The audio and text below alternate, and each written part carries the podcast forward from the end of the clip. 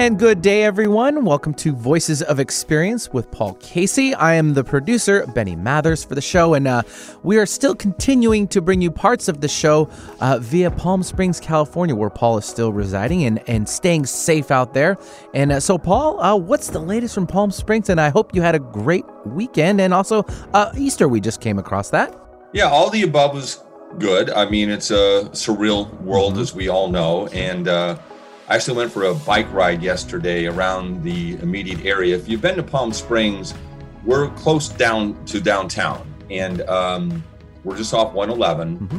And I rode into this area called Twin Palms. All I'm saying is extremely eerie because no one was out, and I saw some Easter decorations on front lawns, but it wasn't very extensive. So, right, lockdown continues here as it does in Seattle. I'm keeping close tabs there. Uh, right now, we are planning on coming back in late April or early May, but we both have said that this is a very fluid situation, so we will remain flexible. Good. looks like there's some good news coming, and I hope it continues. All right. Keep our spirits high. Yes. So, um, what I wanted to just talk about today, there are a couple of things. One, I just want to talk baseball, keep this very light as we possibly can, because uh, there's enough discussion on the virus outside of this realm. So, and that's what my direction would be today. And there are three interviews that I've had. Two were from the late 1990s, and one was Rick Kaminsky, better known as the Peanut Man. And he uh, never threw a baseball, but he threw peanuts in the Kingdome and in Safeco Field, and he was pretty much world renowned for doing this. And a very special character. I actually knew Rick, uh, met him in college actually, and uh, quite a character, as I said. And uh, I had an interview with him again in the late '90s, and um, unfortunately, he passed away very early uh, age at uh, 2011. So uh, my next guest was in the late 90s as well. And his name was Edo Vanni. And he really personified baseball in Seattle. I'm sure that 99% of the people hearing this haven't heard of Edo Vanni because he was a big name back in the 1930s. But uh, he led the Seattle Rainiers to three consecutive Pacific Coast League championships in late 30s and early 40s. He uh, grew up in Seattle, uh, I think I mentioned, and he went to Queen Anne High School. He was a pure Seattleite. That's what made him very special. And his last gig, uh, we've been talking about the Seattle Pilots. He was the sales director for the Seattle Pilots in 1969, the one year wonders, as we've talked about in this show. So, Edo Vanni, um, he passed away in 2007, a remarkable guy. He, he says in the interview, you'll hear this, that he made $250 a month uh, when he was playing, and that was the top salary that he got. You know, that wouldn't even get you a town car ride from the baseball stadium to the airport now. but anyhow, it just shows how things were quite different in that time. And then the final interview today would be with Chester Rito, and he is the actually the head of the ushers for the dugout club at the Tacoma Rainiers and uh, very special guy. He's a walking encyclopedia on baseball. He started his career in Brooklyn, or he actually that's where he grew up and came out to Tacoma. But again, he's got all this trivia that's really fantastic. And I did an interview on a bench within Cheney Stadium, and you can hear some of the crowd in the background. We're not hearing that now, but it was kind of refreshing to hear some of that during the interview. So before we get to that, I just wanted to talk about uh, some self-employment tips. And one of the things that we are now in lockdown and really trying to cope with what's going on, I submit that if you have any inclination of wanting to go into business for yourself, that a good first step, the really first step is to take, ask yourself why you want to do this. And it's not what you want to do like you know you want to make the greatest cupcakes or you want to open up a restaurant. Of course that'll be challenging now. But whatever you want to do that's not what i'm suggesting you do. It's on a personal level. Why do you want to take this step? And why i think that's so important is i think you need about three or four maybe five really powerful reasons to do this and if you can't come up with that i think you'll struggle because I know for myself and other people I've talked to about running your own business, there are times you're going to hit and you hit a you know pothole or something like that. Uh, the analogy you're going to want to throw in the towel. But basically, if you have very strong personal reasons to why you want to do this, I think it'll get you through it. For example, one of mine was that uh, I didn't really want to work for someone else. And I, I just didn't say it, I really felt it. I, I, but I did work for the state. I did work for the county. I did work for a nonprofit, small business. And then I hit a point going, you know, I don't like bureaucracy. I want to be my own decision maker. And I felt very strongly about that. It wasn't just a passing comment. I felt extremely strong about that. And I had evidence. I worked in these fields. So it really served me very powerfully to want to go and do the business for myself. I had about three or four other reasons. But again, if you have time now, sit down. If again, you have these inclinations to do this, write reasons why you really want to do this. And I think it will help you solidify getting to that next step. And that's a good time to do that. What I don't suggest is that anybody at all that they take this right now and make a jump into self-employment or make a radical change in their lifestyle. I think now is not the time to do that. When we return to our normal lifestyle, it'll come to you. Basically, let it come to you. You may say, Well, I want to continue working the way I have been.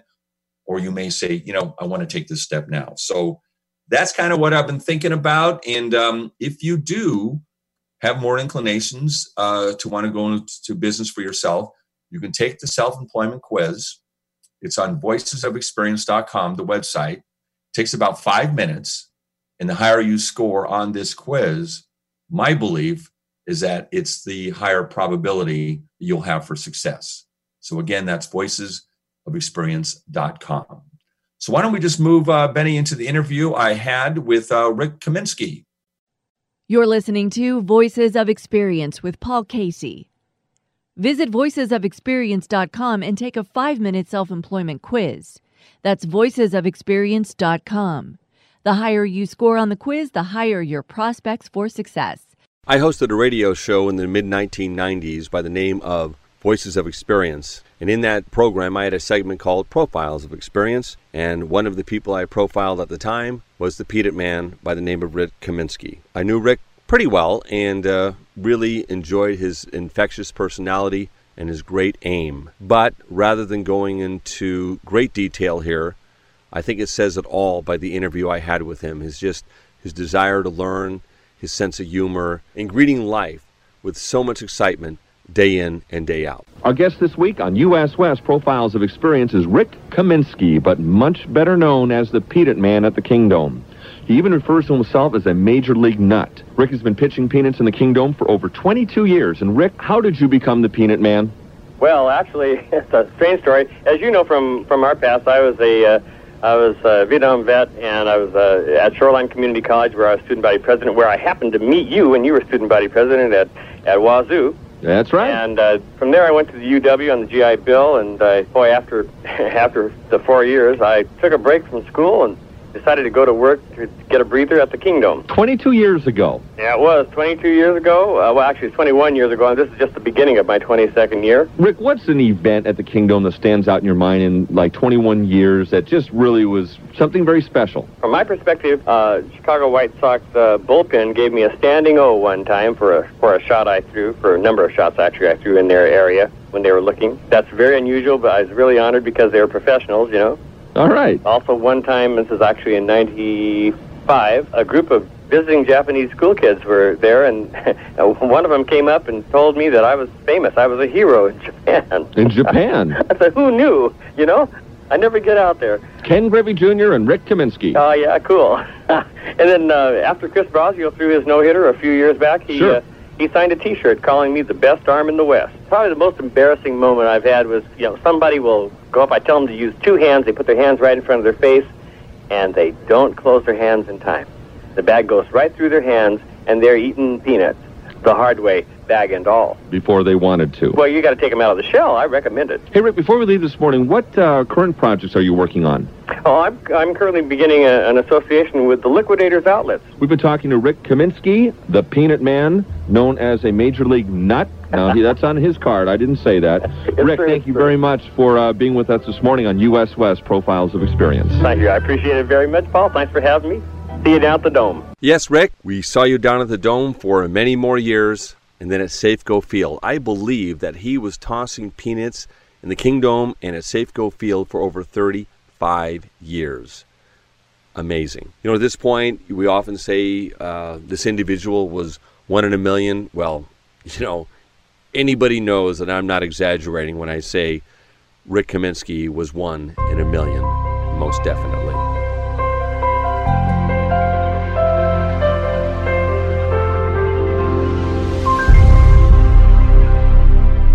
Commentary today is on the dynamics of family and friends in your business. Generally speaking, seeking business advice, or let's say even more, a partnership in your business should be discouraged.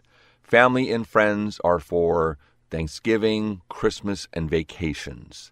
I have seen many businesses get into trouble because you really can't separate your business from personal relationships. One of the main reasons I think that people want to have a family member or a good friend involved in business, you have some relationship with them, some history, and mainly you think that you can trust that individual. Look back. Have you been duped a lot?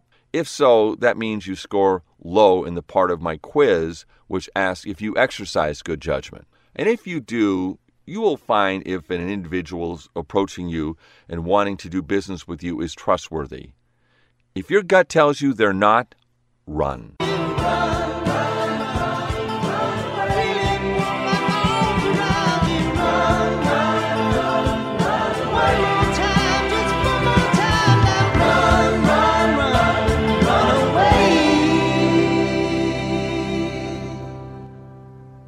A true Seattle baseball legend, Edo Vanni, is with us this morning on Profiles of Experience. He grew up in Seattle, attending Queen Anne High School, and had the first hit, first stolen base, and scored the first run at Sicks' Seattle Stadium that stood in the heart of Rainier Valley between 1939 and 1978.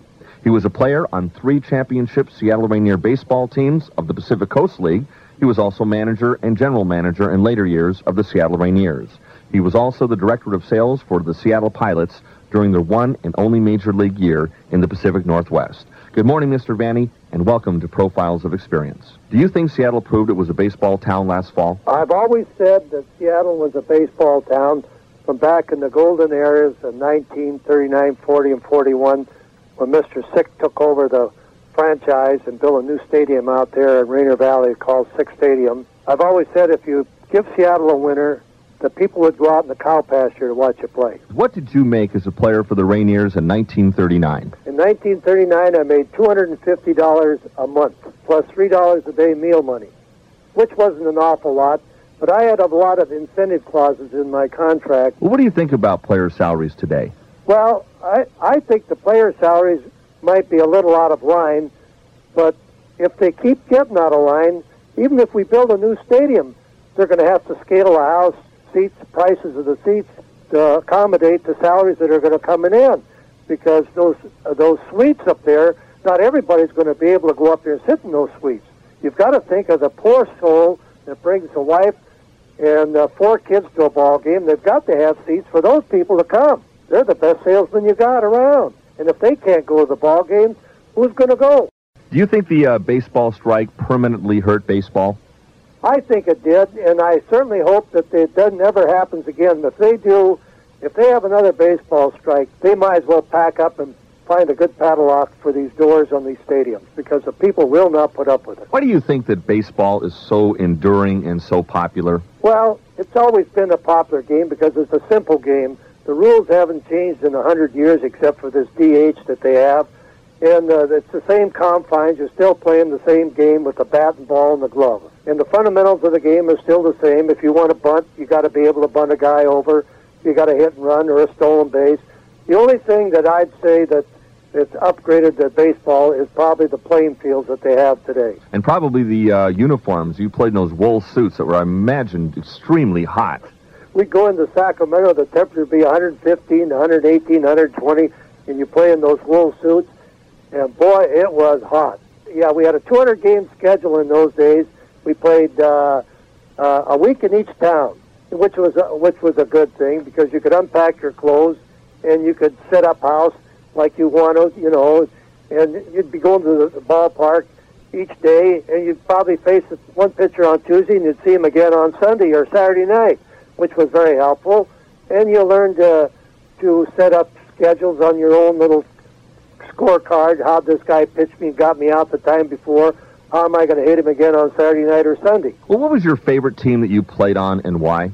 Well, my favorite team that I played on here in Seattle was the 1940 team. As a team and as a unit, they played together with good teamwork.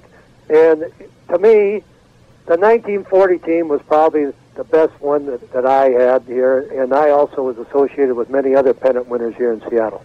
Baseball legend Edo Vanni, thank you very much for spending time in Voices of Experience. Thank you, Paul.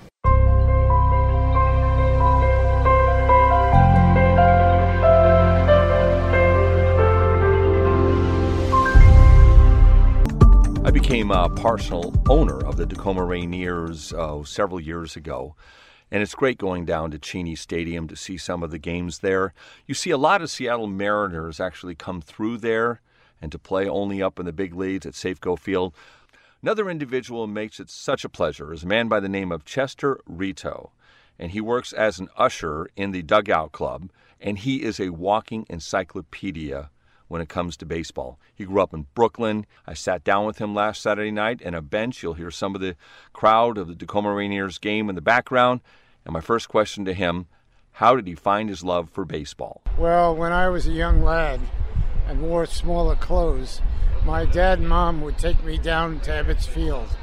And Ebbets Field was one of those little bandbox asymmetrical ballpark in Brooklyn that was down there uh, in the 50s when I was a young lad. Of course, the history of baseball and the Dodgers are synonymous, but they got their name because my dad used to tell me that they got their name because the trolleys used to end at Ebbets Field and people would have to dodge around the trolley cars to get into the field uh, to watch the baseball game there. So Ebbets Field was my first start, and I was lucky enough to see players like Jackie Robinson and Gil Hodges and Pee Wee Reese for one of two reasons.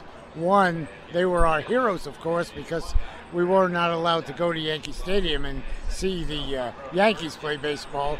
But most of those players lived right in the neighborhoods where we used to play.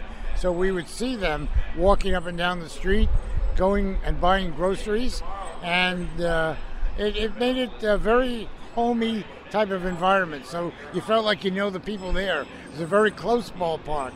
Uh, you sat right on the field pretty much. Only held 26,000, but uh, it was enjoyable. Now, how heartbroken were you when they moved west? Well, now that I've had the uh, wisdom of a few years to look back, I knew it was the right move, but at the time, everybody went silent because we never believed it was true. It just couldn't be true. Um, I'm not sure that anytime you lose a hero, that you believe of that is actually happening. But it got to the point where it took focus a few days afterwards. In fact, the Giants were the first ones to leave. Brooklyn didn't leave until after the Giants went out to San Francisco. Horace Stoneham made the move because the Giants were losing money. They never lost money in Brooklyn. But if you look at the dynamics of how the uh, people changed the environments in New York, uh, it was a good move for the Giants and, of course, the Dodgers. But we were heartbroken. Uh, it was like a member of the family had left. So, what is it about baseball that you love? I mean, and I guess question I like to ask directly is like, do you remember the moment when you just fell in love with the sport? Was there one moment, or was there a series of moments? There really wasn't any moment. I just fell in love with it. It was I, I grew up with it, and when you grow up with something, you don't question it. It's part of who you are. Uh, the thing about baseball to me is that no matter where you are, um, you take a bat and a ball and you can have a game. And it's springtime. Um, the flowers come up, the grass becomes green, and baseball becomes alive. And baseball, as I've said to lots of people, is a game of hope because everybody comes to the ballpark, and maybe today will be the day that I catch a ball. And on that day, if I don't, it'll be the next day. So there's always optimism at the ballpark. Everybody's going to win the pennant at the beginning of the season, and then slowly it sits in. But every year it renews. How did you get to Tacoma? Series of employment eh, deals. I used to sell furniture for J.C. Penney, and uh, in my travels, I've always wanted to go to different places around the United States. Came to New York, went to Mexico City for six years, where I studied to become a teacher. Teaching wasn't the best thing to do, uh, even though I got my degrees. So I started selling furniture and we started to work for Penney's down in San Francisco and eventually came in Tacoma, where I worked up here for 31 years. And so, how did you find your way to Cheney? I called up one day because I was uh, out of work. I had retired, and I was bored. And so, on on strictly a lark, I I said, "Gee, maybe they could use an old guy out of Cheney Stadium." And I owe that favor to uh, Mallory, who picked up the phone, and I explained my situation. She said, "Do you have any personal experience with the public?"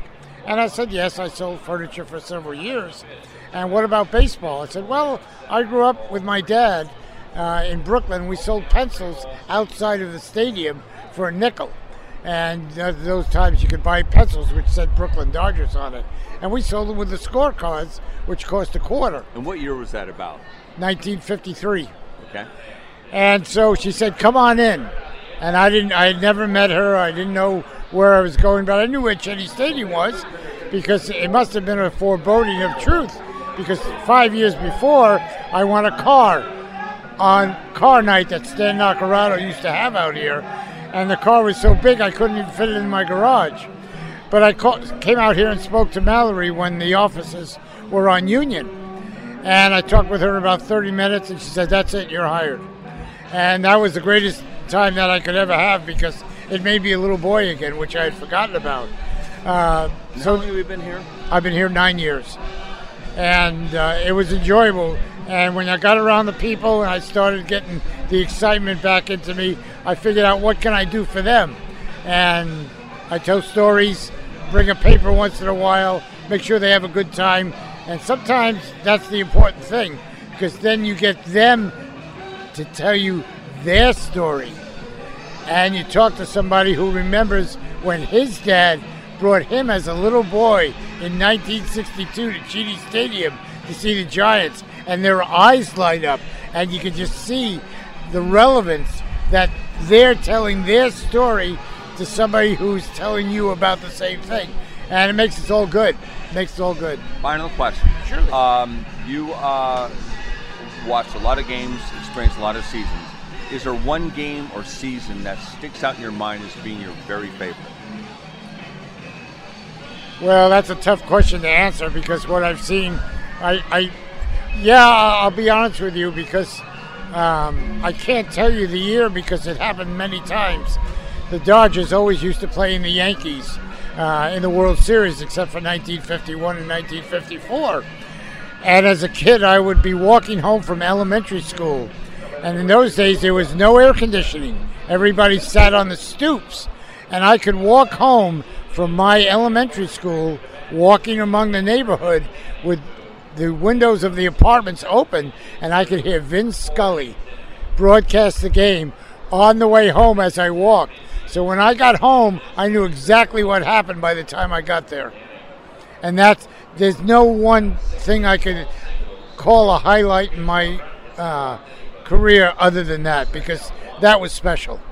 You have to envision people on a stoop on a July afternoon or a June afternoon sitting there listening to the ball game on the radio because TV was in its infancy. And it wasn't until years later that came into prominence. But can think about walking on a city street listening to the background noise of the radios in different parts of the city. And then Vince Scully on top of oh, it. yeah. Yeah, I mean, it was just for amazing. Sakes, he just retired, what, two years ago? That's that? right. Amazing, amazing man. Wow. He had one of the voices, and that's that's part of baseball. The sounds of the game, uh, the sounds of microphones, uh, the different noises that you hear. And one other thing I can tell you, Paul, one of my greatest feelings is that after the game, sometimes you'll see me more often than not sitting down after my shift, listening to what happened here before. It's an amazing thing. That's Chester Rito and an interview I had with him last Saturday night at Tacoma's Cheney Stadium. I could go on and have an interview with him for another several hours. I mean, we just scratched the surface in this interview, and I will have him back sometime in the future. You're listening to Voices of Experience with Paul Casey. Visit voicesofexperience.com and take a five minute self employment quiz. That's voicesofexperience.com. The higher you score on the quiz, the higher your prospects for success. One more time, visit voicesofexperience.com. All one word.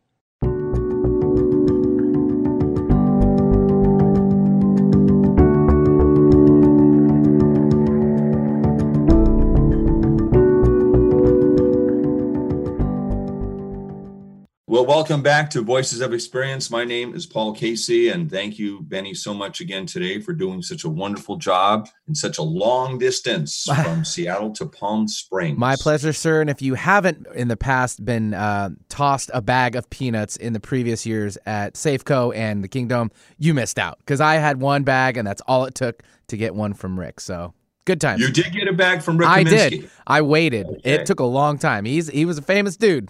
Right. I mean, could you believe it that he would have behind the back peanut Oh. passes and it was on ESPN? Yeah. Oh, I know. He was a magician. Yeah, he was an incredible guy.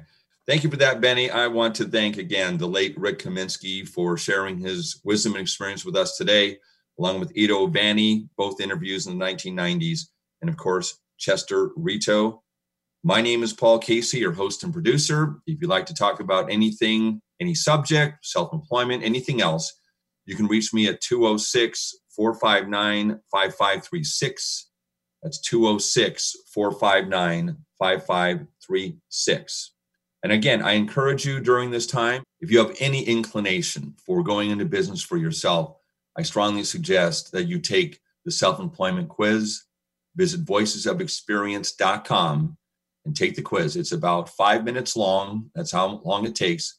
And there are 20 questions. And the higher you score on the quiz, the higher your prospects for success. And again, if you're thinking about self employment, write down the reasons why you want to do it. Have a great rest of the week. And again, Benny, thanks a lot.